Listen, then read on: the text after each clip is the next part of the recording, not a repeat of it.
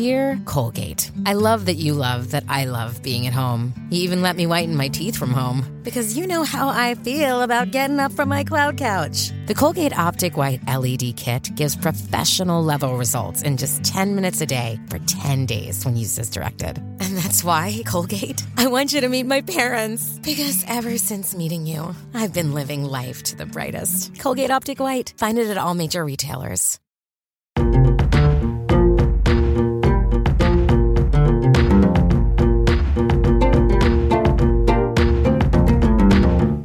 Wish everyone could see how well I just did this whole intro for myself here in the basement and then discovered that I had not been recording.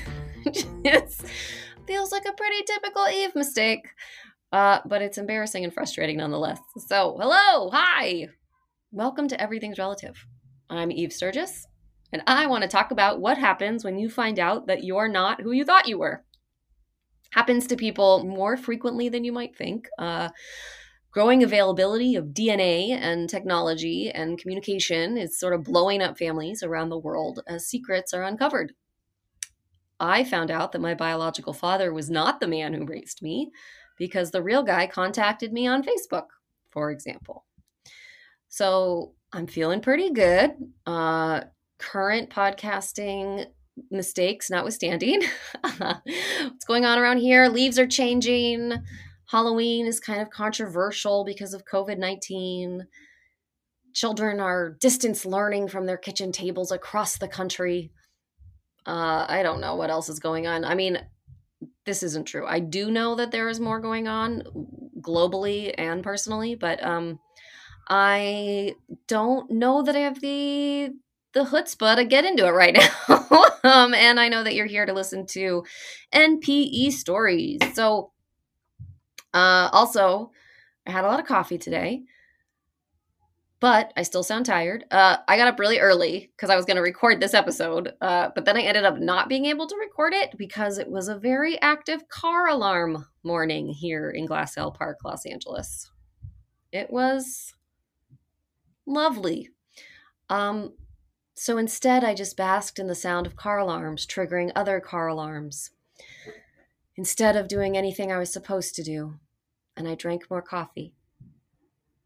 But in the meantime, so here we are, episode 11. Um, so I'll talk about what we're actually going to listen to. So, Edward DiGangi is the author of a book.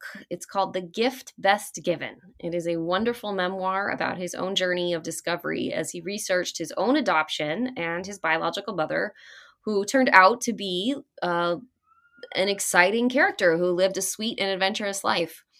So, Ed and I talked a few weeks ago also early in the morning. Thankfully, there were no car alarms that day. Um, it was really fun. And here's what I want to talk about uh, and about why Edward DiGangi is important and within the NPE paradigm. So, off the bat, he's not an NPE. He knew he was adopted, so that that part is not the surprise for Ed. Um, but Ed, it's still important because he represents to me a few things. One is that Ed comes from the generation of adoptees who were told nothing about their adoptions. They weren't even told they were adopted often. Um, they had nothing about their stories. And that's such an old school way of doing it. Um, but I'm absolutely positive that it still happens. I'm sure it still happens in this country and around the world. Um, and so this um, this it's like an old story but it's i'm sure it's a current story. Um so the other thing is that he he he he discovers kind of um, later in life this interest and insatiable need to know his history and navigate his family tree which is what happens to so many people um, when or like that's what ha- that's what people are doing when NPE events happen. People get this interest in their history and their family tree, and all of a sudden, misattributed parentage comes out, and family secrets and scandal, and families come undone. So he represents people not only who are adopted, but also people who are just interested in their roots, and they go down these rabbit holes to figure out where they came from. Uh, I've said this before about myself, but I wasn't super interested in my own life, my own roots for myself. Um, but Edward tells a story that makes me understand how exciting a project like this could be. He had me on the edge of my seat like more than once. Um, and so yeah so as you know if you listen to season one i talked with aaron in louisville a um, he's an archivist works at, for libraries and he talked about what he sees all day working in a place where people like edward come looking for records of their family and they he helps them sort through um, data to understand who they are and what it all means so edward offers a perspective from his his side like the other side of that experience um, and I have to say, he really roped me in. Uh, I will let you experience it for yourself. I hope you enjoy my conversation with Ed as much as I enjoyed having it. This is episode 11, season 2 of Everything's Relative. I am Eve Sturges. So, so, um, so why don't you like, um, walk me through a little bit of the of the process for yourself? Um, you you knew you were adopted, but you weren't, as far as I understand it, you were not especially interested in in your uh, origin story. Um, but tell me, so tell me about that and, and how that changed and how this book came to be. Well, you know, I I had I guess the idyllic life. We lived in a suburb outside of Manhattan in New York City. Uh, lived a very good life, and I just you know even from the time that I understood that I was adopted I, I, suppose there was part of me that didn't want to rock the boat, mm-hmm. but the the greater part of me said it doesn't matter. You know, my parents were very loving, very supportive. There was little that I wanted, yeah, that I that I needed that I didn't have. Mm-hmm. And yeah, so I just I just sort of muddled along. Periodically, I would I would have the thought about, you know, I, I wonder who my mother is. I never gave a second thought to who my father was. Hmm. but that- you know, and I and I had the the occasional thought that well, she, you know, she. I, I think I may have said this in my email to you. Yeah, she was some schoolgirl who stayed out too late one night and came back and found out she was pregnant. Right. And I, I just that was my image, and that it was just somebody who from there know, went on with her life as I had gone on with mine. And uh,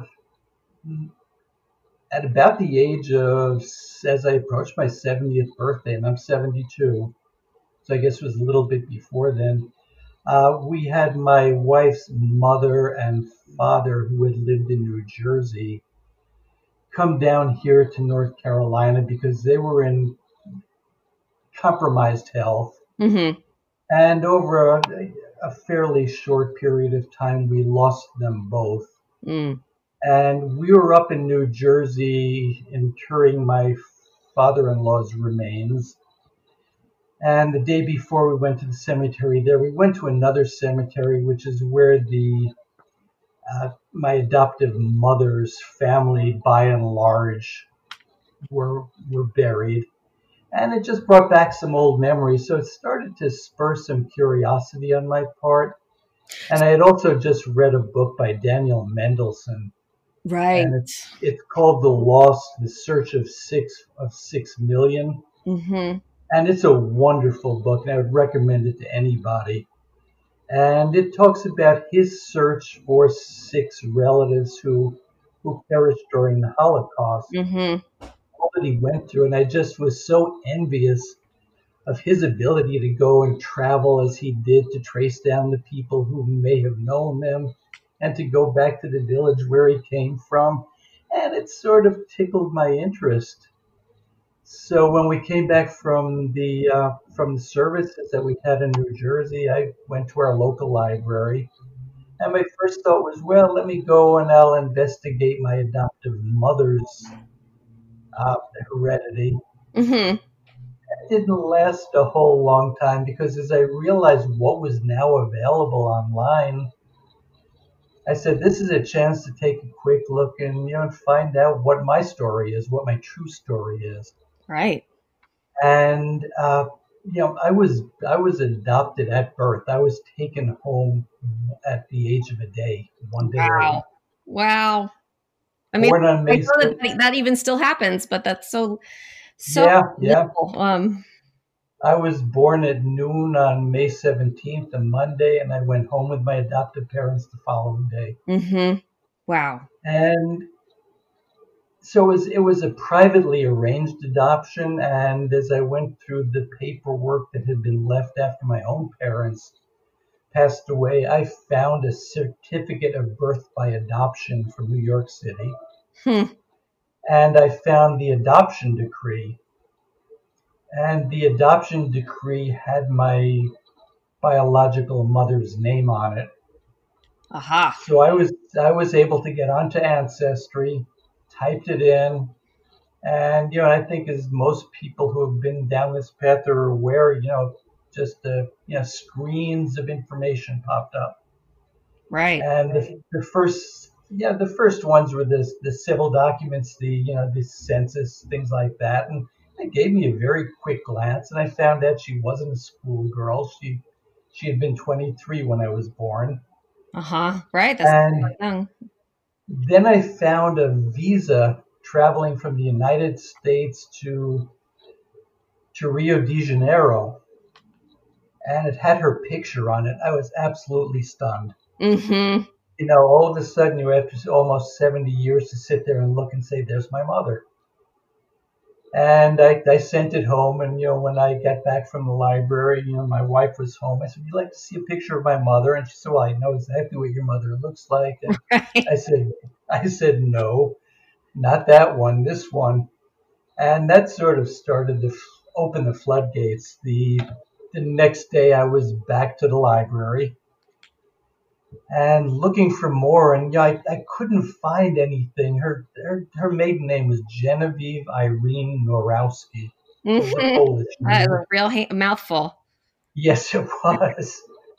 And, you know, I, Googling under that, all I could find were the family records, things like that. And I, I found some interesting coincidences. You know, she she grew up probably two or three blocks away from where my parents brought me home after I was adopted Oh wow. or after I left the hospital. So there were a lot of close misses. Mm-hmm. And I continued to look, and then I found a marriage license for her in 1950, 1955, I believe. So this was several years after I was born. And it listed her name as Genevieve Norris Norowski. And it listed her occupation as performer. Ah. So that gave me a little bit more to go on. So I did what everyone does. I immediately flipped over to Google Right. and typed in Genevieve Norris performer. And the blog of a woman who, who called herself a picker. This is somebody who goes to yard sales and auctions and, and buy small items with the thought of reselling them. Uh, her blog appeared, and the blog contained oh, probably 10 various piece pictures or pieces of ephemera all related to Genevieve. Wow. And it turned it turned out that she was a a very prominent ice skater in the 1940s and going into the 1950s. So yeah, I, I was I was kind of flabbergasted by that. You Yeah. know, all of a sudden you're you're looking at, at at a good part of the story. So I you know I, I then went to Facebook and tried to find the picker because my first thought is I I wonder if she's still got these things. Mm-hmm. And if she still got them, will she sell them to me?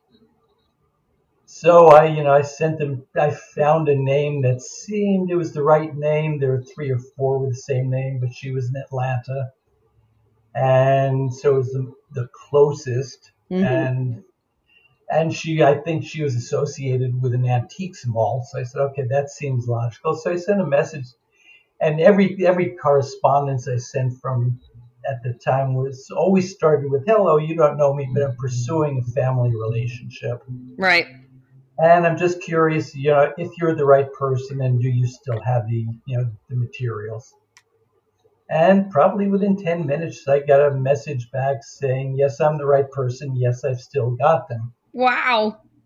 so i'm real excited at that point. So i sent another message back. I said can we talk?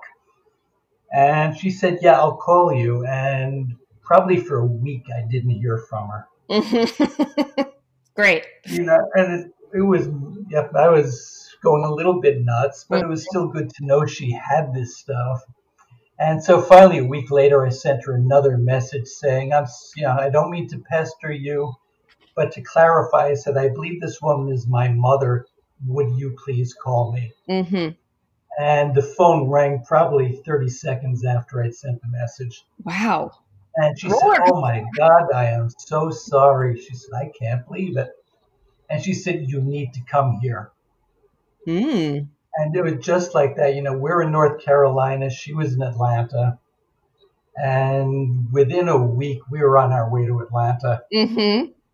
With arrangements, they'll come. You know, she and her husband, who is also a picker, would come to the hotel, bring these things to see, and you know, we'll spend some time together. And that that's exactly what happened. And they, you know, we were sitting down in the lobby, and the, the, the woman came in first alone, but carrying a big carton.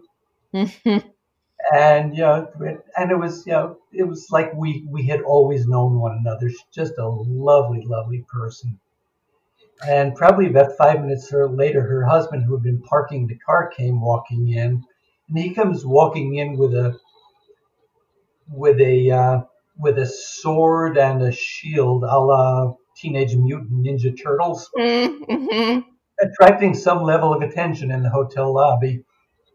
And we eventually went up to our to our room because you know just a little bit it was more private and we had a place to spread the things out. And we started going through the box and it really did take my breath away. Wow. Yeah, because it was one promotional picture after another. Been like an archaeology discovery, kind of, or It was. Oh, it's, it was brilliant. You know, and then the the one thing that I, I think is really a, a key here is amongst the pictures there was a her diploma from elementary school or middle school. And then the next hmm. piece was her first professional contract. And at the age of 18 in 1943, she was making $100 a week, which was huge. that's a lot. Yeah, I didn't think you were going to say that much. And the interesting thing was, you know, and I, I, I don't know how it reflects on me. Maybe it's just my nature. Is I looked at that contract and I said, I understand everything is all right. Mm-hmm. And it's just, I, you know, she was faced with the decision of, you know, do I raise a child as a single mother at a time when being a single mother was not an appropriate or an accepted thing? right. or do I pursue this very, you know, lucrative career? And I Mm-hmm. had no problem with the decision she made. Mm-hmm. And, you know, so we, before we had gotten down, my wife and I, the entire way down, were kind of debating, well, how much should we be willing to pay for all of this? Mm-hmm. And, you know, we brought two checks in case we got into a, kind of worked it and, you know, had to work it in stages. And at Right. the end, I, I, I'd taken out some pictures that were in the box and they were of other skaters and all of them were personalized to, to Genevieve, my mother. And I started writing down names because I was thinking, okay, I'll try to track these people down one at a time. And maybe somebody could tell me something about her. Mm-hmm. And as I was doing that, uh, Dan, who was the husband, looked at me and said, What are you doing? And I explained what my process was. He said, You don't need to do that. He said, All of this stuff is yours. Oh wow. Just been holding it for you. Oh, what nice And- people. It was just, it was, you know, it was one of many, many kindnesses that I encountered along this journey. And ultimately, I did. I went through every one of those pictures and only found one person who who turned out to still be alive. Mm-hmm. You know, because I think, I think the one great disadvantage I left myself at is as I pursued this was waiting so long. Most of the people who knew my mother were no longer alive. Right. But I, I traced this woman down via her husband's obituary. I couldn't find her, but I found her son and sent another, Hi, you don't know me, but. And, you know, it's, you don't know me, but our mothers skated together in the 1940s. And, you know, and probably a week later, he called up. He was very enthusiastic and said, "He said I've talked to my mother. She would love to talk to you." Oh. I said, "Well, that's great." And he said, "There's only one issue here." He said, "Mom's in memory care." Uh huh. and you know, he must have heard me kind of gasp. He said, "But the good news here is, you know, she doesn't remember what she had for breakfast today, Mhm. but she can tell you everything about 1947." And she and I had a great telephone call, and then in Sep- September, my my search began in March of 19. I'm sorry, 2017. Mhm. Uh, in September, we went out to visit her in Minneapolis, and we spent five hours with her, and she was just such a charming lady and so bright and vivacious. It, I felt terrible for her because he had brought her out from the from the facility. We were going to go out for lunch, and we pulled up, and I spotted her, and I almost ran from the car to hug her. Mm-hmm. So it was, it was as close as I could come to finding my Right. mother at that point. And she kind of looked at me like, "What's up here?" But Right. you know, but then then she understood, and you know, but yeah, she told us, yeah, she was my mother's roommate while Oh. they were with with Ice Follies, and she told us all about the things they did. She said, but I, yeah, she kept on saying, your mother was a star, your mother was a star, and I can't believe the way she would get tossed around on ice skates. She said, Right. but I can't tell you who she dated, and I can't tell you who your father was. Oh. So it was a wonderful visit. You know, unfortunately, her name was uh, was Isabel Smith. She passed away a year and a week ago. And Oh. what a she was just such a lovely lady, though, and so beautiful. You know, even at the age she passed away at 94, and she's still beautiful. Yeah. What a gift to be able to. Yeah, oh, it was, was a tremendous gift. But I, I suppose to, to continue the story of how I ultimately traced down my my birth mother, uh, going back to the Pickers blog, there Mhm. was a comment section on it. And there was one individual commented, he was the only one to comment at the time, that I knew Mrs. I knew Miss Genevieve when, and I was I went to school with her sons, and I, I used to, you know, this is in the days of payphones. I used to go to such and such a place my bicycle and call them because it was cheaper if I went to the other side of the street than from my side. And Right. So I said, okay, well, this is somebody who might be able to at least lead me to where she is.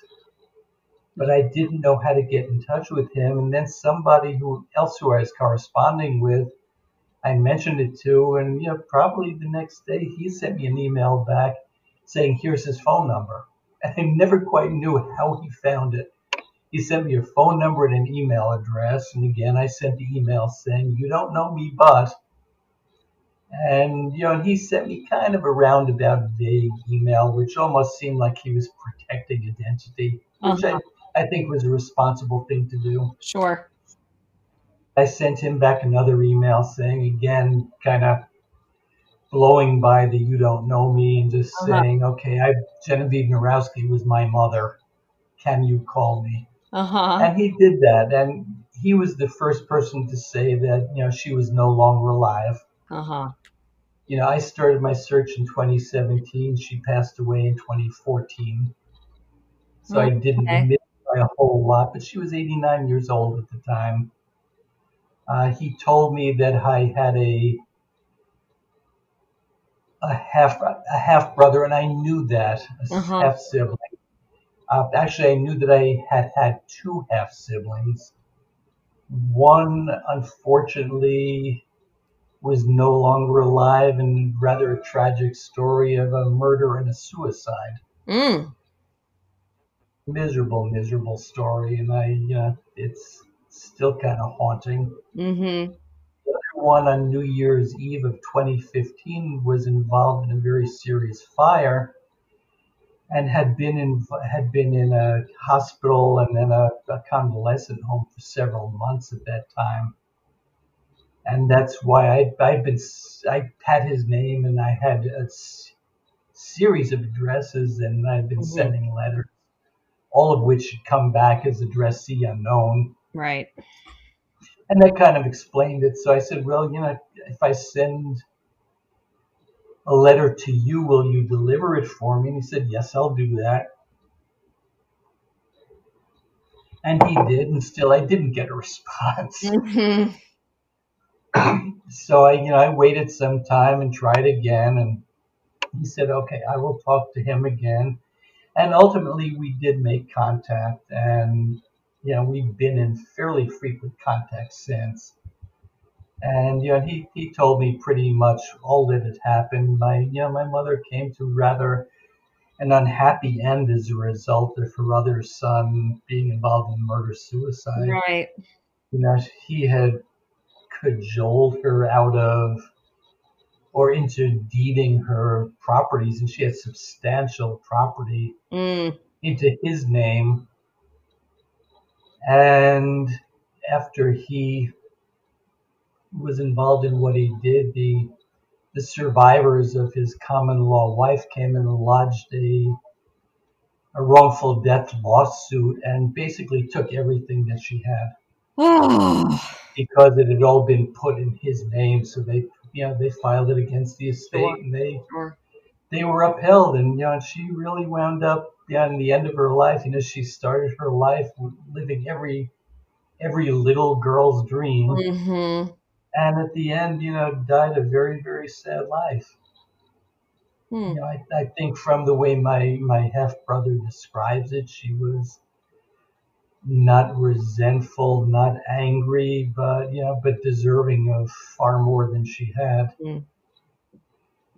So you know, there there are all sorts of little quirks to this story. There, you know, I, Yeah. when I was when I found out that she was no longer alive, I started to to query the local cemeteries, saying, "Can you tell me if she's buried there?" No, Mm-hmm. no, no, you know, and again, you know, one of the cemetery superintendents took it upon themselves to to contact the other local cemeteries and came back. I'm sorry, no, we're not finding her. And when I finally found my half brother after we struck up enough of a, enough of a relationship, I guess, I said, you know, where, where. Yeah, where is our mother buried? And there's kind of a pause. She said, well, she's not buried. Mm-hmm. Okay, well, where is she? She said, well, she's in my closet. And I, you know, that, that there was part of me that wanted to laugh, and there was another Right. part that wanted to cry. sure. Yeah. And then ultimately, ultimately, we got, yeah, and she was there with his birth father, who had passed away in 1994. The two of them on the shelf side by side. Aw. All right. Well, that's yeah. That is like sweet and sad at the same time. I'm not sure what the father's story was, why they did, why they waited, but by the time you know, our mother had passed away, it was a financial issue. Mm-hmm. and he couldn't afford to inter her. So um, I'm losing track of time, you know, with the pandemic now. But I guess it was a a year ago, this past August, we went down and finally interred the two of them in a cemetery down there. And was kind of a cute story. We they lived in a very uh, they're south of Atlanta and just a little old, you know, an old mill town, which has Mhm. not done a great deal to revive itself. But there's one very sophisticated restaurant down there that my wife and I love. And every time we go down there, we get in there at least once. And we've always had the same waiter Mm-hmm. who's, you know, who's not flamboyant, but who is unabashedly gay and Mhm. very cheerful, very pleasant. So, you know, we were down having dinner the night before and and I saw him bring out kind of a fancy dessert to one table and there was a lot of, you know, a lot of back patting and and congratulating. Then he brought the same kind of dessert to another table and he finally came back to ours as we finished, you know, our meal, and he said, "Yeah," he said, "I didn't ask. You know, are you celebrating any kind of a of an event tonight?" Uh-huh. And my wife and I sort of looked at each other, and you know, and I think my wife said, "Well, his mother is coming out of the closet tomorrow," and he put his hand on his hip. He said, "Well, I'm down with that." Yeah. And he went scurry, He went scurrying away to the kitchen. About five minutes later, everybody's peering out of the kitchen. Oh my he gosh. came- He came back with one one of the same desserts, all engraved. You know, congrats on coming out of the closet. Oh, perfect. I explained it to him, and he thought he thought it was hilarious. Right. It was really cute. It was, Right. it, it was a, a somber event, but you know, very uplifting. Right. A moment of connection about. Yeah, it was, and we, you know, the pandemic has kept us from getting down there to visit again, but Right. we will, and, and that'll be a stop for us. Very neat. That will certainly be a stop.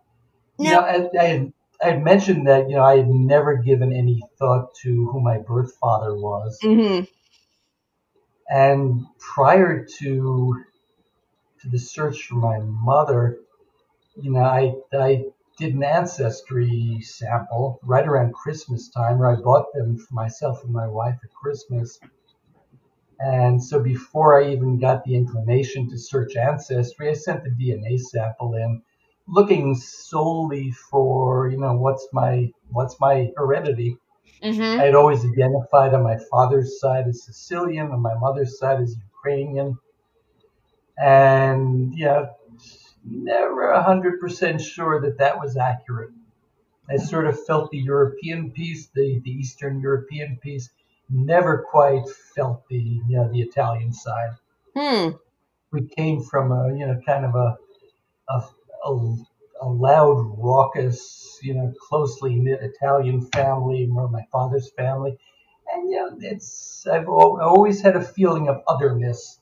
Uh huh. They were they were embracing and they were loving, but I never really felt like okay, I'm part of this, hmm you know, and that was that was me, not them. hmm hmm So I, you know, so I sent the sample in, and you know, it took forever because of the Christmas holidays, I suppose. And it wasn't until until May of 2017, and now by then I was deep into the, you know, into this search, and I started to get curious about, well, I wonder where my mother was when she got pregnant. Mm. Oh wow. And yeah, via you know via Google, I found out that she had joined the Ice Follies, and then on eBay, I found a schedule for for the Follies from that season. I purchased that and found out that they were they were in San Francisco for the entire summer of 1947. And I assumed that I was, or I kind of backtracked and decided I'd been conceived Right.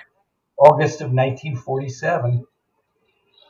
So you know, so I sent my sample in, and I finally got back the the information or the report, and I, I immediately went to the to the pie chart, which is what I think most people do, Right. Right. and found out I was like 50% Eastern European, and that felt right. And then there was Mhm. another 25% at the time, which was Ashkenazi Jew, and that that kind of made me chuckle, but that felt good. And then you know, then a mixture of a little, you know, mostly Northern European and Great Britain. And then I went to the list of of, of, of relationships. You know, and there's the thousand third to fifth cousins. Right. But there was a at the top of the list there was a high probability, very close relationship with a first cousin. And I studied that pretty carefully and you know the name was not familiar. When I searched farther, he had a very, very complete family tree. Oh. He turned out he turned out to be an LDS member. Okay. So he had done great research. right.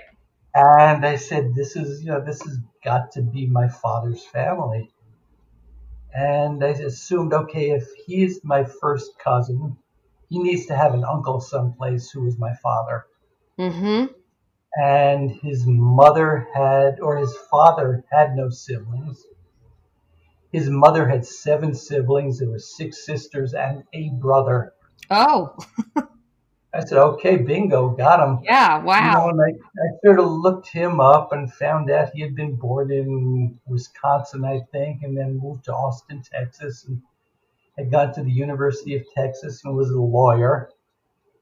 so I wrote to this cousin. I sent him a message via Ancestry, and yeah, I'd heard the horror stories about when you send messages and no one answers. Sure.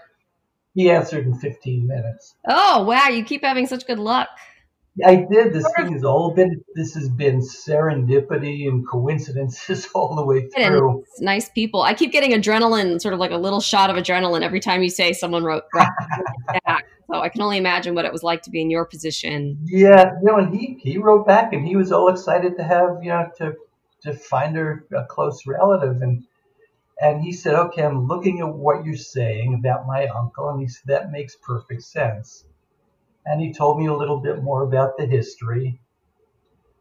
And we agreed we'll, you know, we'll we'll be in touch.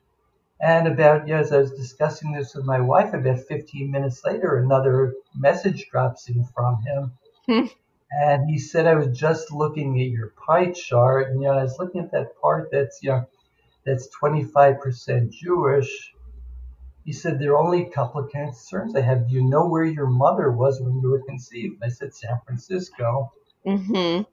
He said, well, my, As far as I know, my uncle never left Texas. Oh. And I can tell you unequivocally, he had no Jewish blood. Hmm. So, yeah, this is kind of disappointing now. And the plot thickened. You know, so, yeah, it did thicken. And 15 minutes later, there's another message. She said, But I have 25% Jewish blood. And as it turns out, this person who Ancestry identified as my cousin was actually my half brother. Oh my gosh. I did not, I just got goosebumps. I did not see that coming. I didn't see it coming either. I don't think he did either. Wow. And, and you know, and it's and he's a real bright man, very embracing. Yeah, he was as opposed to my maternal half brother who was very guarded. Mm-hmm. You know, my paternal half brother was his arms were open from the start. Oh. T- tell me what you want. Tell me what you need. I'll get you the information, or I'll tell you what I know. And yeah, and interestingly, what his read was in those first couple of days is, you know, I don't know who your adopted parents were, but you probably did better with them than you would have with my father. Ah, yeah. And it turned out he was kind of a, you know, he he ultimately had had five wives. Oh. And just he got around. He's a charm. And you know, he was he was my half brother's father for ten years, and one day just said, "I'm out of here," and left. Mm-hmm. Mm-hmm.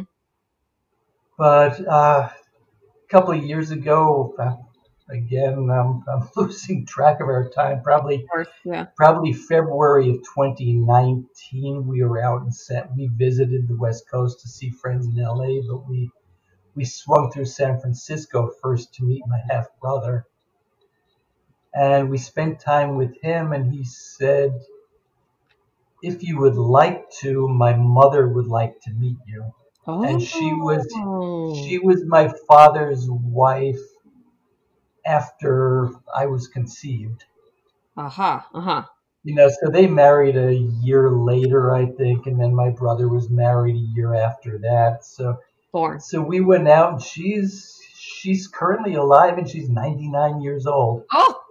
Wow. But we came in we came in to visit with her and she, you know, she was very sweet. My son was with us, my wife was with us and she, you know, she went through the niceties with my son. She went through the niceties with my wife. Then looked at her son and said, "Take them and show them the house." And she pointed to me. She said, "You stay."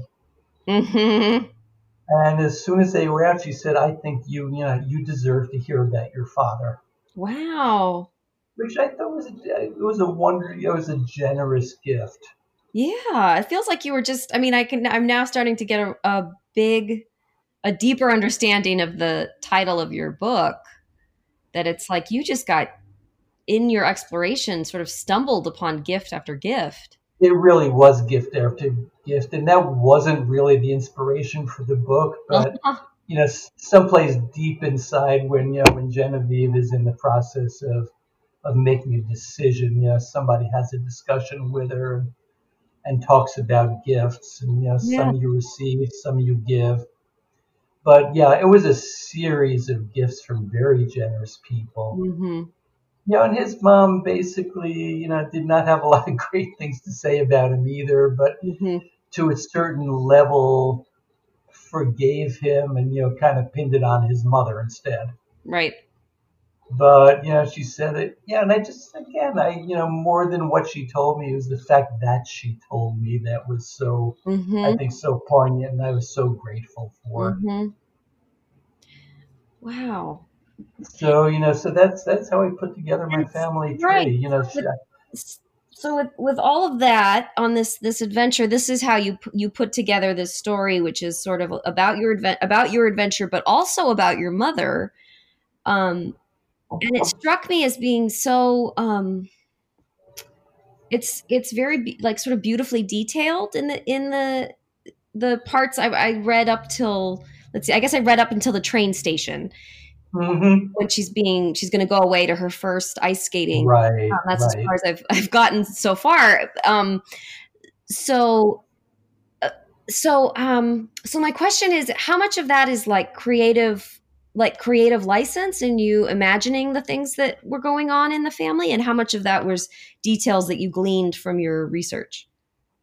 Well, I think there are two things at place here. As the chronology and the people, I think, have a great deal of integrity. They're they're right on right on the mark. Mm-hmm. And I did an awful lot of research. Where Mhm. was she when? Who was she with? And you know what came in between was kind of connect the dots. Mm-hmm. And you know, I don't have any way of knowing what did she say or what did somebody say to her. But it was a an exercise in okay, if if this is where she wound up, what must have preceded it. Sure. Yeah. So you know, as, as far as dialogue and things like that, I you know I took creative license with it because yeah because I had to. Otherwise, it would have been Genevieve was here, Genevieve Right. was there, right. Well, and to me it sort of strikes me like you're you're um you're developing a relationship with her by doing that I I came away feeling that I knew her. yeah and I think it's it's twofold. You know, no, number one is is I have met some people who did know her as an adult. hmm I've met obviously my half brother was the most was the closest to Mhm. her. I've met and been with two of my maternal cousins now who who if they don't remember her remember all the stories that surrounded her? Hmm hmm and she was just yeah she was revered on two levels. Number one she was a star so that impresses all kids. Right. But number two is everybody just held her on a pedestal as a wonderful person. Hmm. you know as a talented and kind person. And and that held through through the adults who i encountered along the way. Hmm and so you know that that certainly shaped the way i approach dialogue. Yeah well it's but it you're right though it did. It gave me a relationship with her that i might not otherwise might not otherwise have had. Yeah well it, it's like an, it's an amazing exercise in um sort of an exercise and like a testimony to our our sort of this this human need and the grow i mean it's a growing trend right now but but also just this human need for connection to where we came from I, I agree with that. Uh, you know, had I had we never made any connection, or had I never gotten the inclination to go looking, you know, I'd probably I would have been okay with that. But I feel like I'm richer for having done it. yeah A little, you know, and I I think you you know you had Becky Proudfit a few episodes Mhm. back, mm-hmm. and I love the way she said, "All I did was I found more people to love."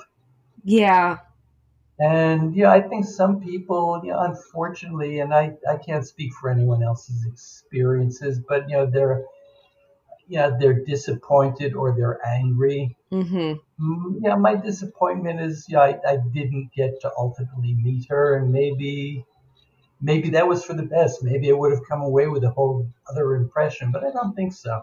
Right. I think where I where I was with my, you know, at the end of my research, and I, I shouldn't even say the end because I'm still researching. Right, I'm sure. I know. And or at the end of the book, and you know, I, I think we would have been pretty much the same place. Mm-hmm. You know, I would love to have met her just Mm-hmm. to say, hey, you know what, I'm okay. Mm-hmm.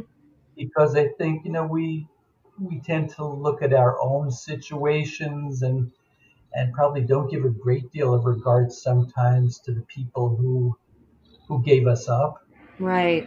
or you know in the DNA situ in the you know the NPE situations, the people who you know suddenly are revealed not to be who we thought they were. Mm-hmm. Mm-hmm. You know, so it's a I would like I would like to have had the chance. I didn't have it. You know, Right. so this was Right. kind of my my ability to to recreate that opportunity. Yeah. Well, it's just beautifully done. Um, and and And ac- and I have to be honest, you're the first this story and I don't I don't exactly know why, but this story is the first time that I have as you were describing it, I felt a- along for the ride and um, excited at each discovery that you made. I mean, just now during this phone call, and I, I suddenly, just this morning, have like a new understanding of why the ancestry search is fun. like, and I, I don't, I don't mean that I thought it wasn't fun. I believed it was, but I suddenly have this new appreciation for the investigative adventure. I, yeah, I think it's a matter of the mindset that you approach it with. If and again, it's you know if you're looking, if you're open to what you might discover, Mm-hmm. you know, it's a fun thing. If you fear what you might discover, it's probably a whole different experience. And I can't speak for anyone else. Mm-hmm. I, I, I wrote down here so I wouldn't forget to say it as I, I think, you know, my adoptive parents somehow, and I don't know how they did it, I, you know, or I tell every parent how to do it is, you know, is they imparted me with a sense of self, Yeah. you know, so I was not who they were. Mhm. I was not who my biological parents were. I'm, I'm me. Right. and I just yeah, and I've always been kind of a pragmatic person, and you know, so I if if I had found something I wasn't happy with, I would have, you know, I probably would have been disappointed, but it wouldn't have changed my life. Mm-hmm. But I understand Mhm. some folks are, know, you again, circumstances differ. Right. Right. They sure do. Wow. Wow. Well, if people want to read your book, which I cannot recommend uh, hi- more hi- highly enough, I, I'm really loving it. Um, how? What's the best way for them to to get a copy of that? Should they? Do you have a preference of distributor? Well, you know, it's it's can be requested through any any ma- any bookseller. It's available at all their online retailers, and I do have a website. It's digangiauthor.com. It's D I G A N G I author, all one word Mm-hmm. dot com, and the book can be purchased there, and I'll I'll be happy to sign and inscribe it if that's what they like, and Oh, cool. pack Okay. it nicely, pack it nicely, and send it on off very quickly. All right. I know what I'm And I, and I appreciate you letting me say that. I appreciate the plug. Of course. The, the book it's it's an yeah it's two intersecting stories. One is my search, and one is you know is the story of my mother, and and at the end the two of them come together, and I think it's a on in both in both cases it's kind of a joyous ride. Yeah. Oh, yeah. Um, this has been lovely. Thank you so much for giving me your time, Mr. DiGangi. Oh, I've I've enjoyed it, and that's it. You know. Um, no. but um, no, I you know. I've, I've so I've so enjoyed your podcast, you know, Oh. because I think you you approach a serious subject with a, I think with a sense of heart and a sense of humor that you know that you don't often always find elsewhere. So I've, I've really been enamored of the podcast and with your guests. Oh, thank you so much. I'm really, I'm hoping to. I'm hoping to. I hope that my my approach makes it makes it you know uh, not more conversation more conversational or easy to approach for people, but for for people that need that that's what I'm trying to, to give them. I, yep, and I, I think you're doing a great job. Thank you so much. Um, I will be in touch with you and let you know, of course, um, the hows and whens of of this episode. It will not be very long before it's up. Um, okay. But uh, yeah, I'll be in touch. Thank you for your time. Um, I look forward to, to maybe more updates about your your adventure, and I hope that you have a wonderful weekend out out out there. And are you in North Carolina? Yeah, we're in North Carolina, central part of the state. We're kind of a kind of a cloudy day today. We've had some chilly weather and clouds, and it's warmed up a little bit, but it's still cloudy today. Okay, all right. And well, you're in Los Angeles, is I'm that right? Los Angeles, but I have a. I'm in Los Angeles. My my 17 year old daughter um, lives in West Virginia, though. Oh, okay. And then my my best friend from LA moved to Tarboro, North Carolina. Uh-huh. And so she lives there, and now my daughter is looking at the at the North Carolina schools for college. Um, There's some great universities. Yeah, there really are. So um, yeah, some superb schools. Yeah, so North Carolina is kind of kind of on my radar, in my heart, in different ways. So I hope to get there soon. If you bring her for a visit, let us know. All right, I will. I will. All right, I will be in touch. And, okay, uh, thank you so much. It's only been a few weeks, but I'm already reminiscing about my morning with Ed. Uh, I hope we can get together in person one day soon, before too long. Uh, I'm actually recording this episode earlier than usual, although I've mentioned like 10 times in this episode that I got up early. I don't mean early in the day, I mean early in the schedule on the calendar in the month, um, because I'm actually headed out of town tomorrow again early in the morning. Uh, there's clearly a theme on my mind. Um, so I'm flying out tomorrow from LA to the East Coast. I'm flying to New Jersey to meet with a group of other NPEs. We're going to spend uh, three days together. And um, it's going to be, it's, I don't know what it's going to be, but um, there is a group called Hiraeth. I think I'm pronouncing that right. Hope and Healing. Here, here, Hiraeth. um, Hope and Healing they are a new group. Um, they're they're sort of a new group that's been formed in as in as recent as this whole phenomenon has sort of exploded. So they are in New Jersey, um, and they are trying to host retreats and conferences and um, get-togethers for people that have had DNA discoveries or NPE experiences in one way or another. Uh, so they have planned this event that was supposed to be in April, and of course it got canceled because of COVID, and now we're redoing it um, or doing it, postponing it the rain check is for this weekend. And of course, we will be wearing masks. We have all gotten tested. We will be washing our hands. We're standing far apart from one another. But the point is that um, we're going to be sharing our stories and learning from some professionals in the mental health field about the larger phenomenon and also about how to attend to ourselves as individuals. Uh, and I think it's just like exciting to spend time together. We, a lot of us know each other and are in communication in various ways online, but to be in the same room and in the same place and share stories with one another in real time is um, it's something a little bit different. I think I'm really missing it, and we want to have this element. So I'm looking forward to it, and I'm also very nervous. Um, despite what you may think, I actually um, do have like my own brand of shyness and social anxiety that courses through me. So we'll see how it goes. Um, I heard there might be wine, which could be good or disastrous. Um, but by the time you hear this episode, it will all have already happened. So I will be back very soon to talk about how it was. In the meantime, I hope that you buy Edward DiGangi's book, The Gift Best Given. I hope you're supporting us on Patreon. I hope you're following me on Instagram. I hope you are registered to vote. This is Everything's Relative, and I'm Eve Sturges.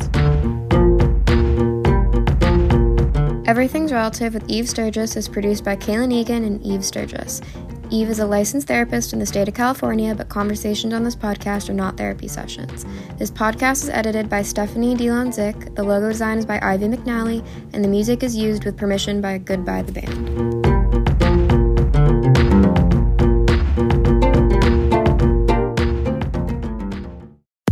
Hi, I'm Michelle Varay.